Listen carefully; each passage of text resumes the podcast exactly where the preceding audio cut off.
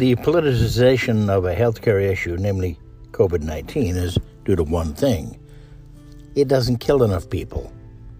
The flu has a death rate of just 1%, and measles is 1.46%. Lassa fever is 1.67%. Tularemia, left untreated, is at 2%. HIV AIDS is today at 2.03%.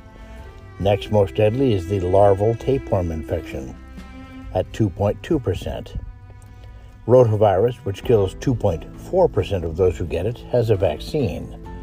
Then H. influenzae, which is not the flu despite the name, is a bacterial infection, kills 2.45%.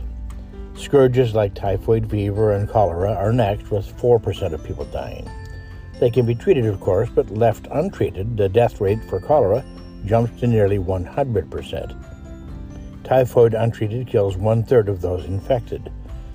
A version of E. coli that produces something called the Shiga toxin kills 5% and is tied with louse borne relapsing fever spread by lice in North Africa. Left untreated, the death rate can climb to 40%. There are many more infectious diseases that have higher death rates, all the way up to rabies and mad cow disease, which are 100% fatal. None of them are the subject of public protest, podcast discussions, memes, and more. Tularemia only kills 100 people a year, after all. Cholera has killed as many as 143,000 in a year. In 2021, COVID caused 771,000 deaths. There are those who dispute this, of course, suggesting that other conditions were at least in part to blame. But if that's true, then assuming proportionality, other deaths due to infectious disease can also be counted lower. COVID still has many times more deaths. So it comes down to commonality, combined with death rates and, as we now know, ongoing lingering complications, and the disruption that measures taken to control it have caused.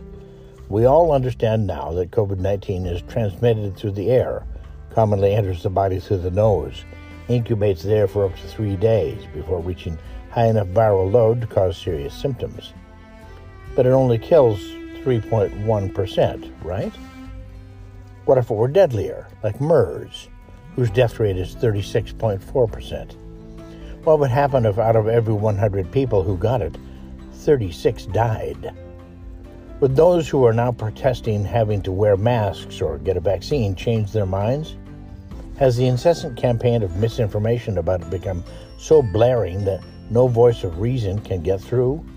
Is the arrogance of the poorly informed yet convinced that all vaccines are bad so powerful they won't wake up? Is the idea that getting it once gives you immunity, it doesn't, enough to prevent action?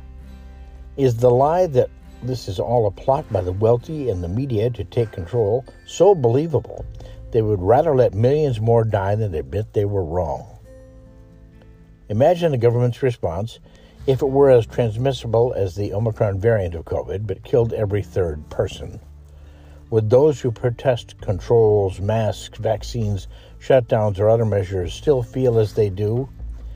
Right now, we've had 386,000 people die in 2021 from COVID in the United States. Since the pandemic began, we've seen 5.41 million people die. What if it were 15 million or 100 million? Would vaccines make sense then? Would people wear masks then? Would lockdowns be okay then? Facts are that no one alive has been through anything like this before. We know a few things about it, but these are, even now, still early days in terms of our ability to deal with it. Does it really need to kill more people to get the entitled, the self absorbed, the delusional among us to take it seriously?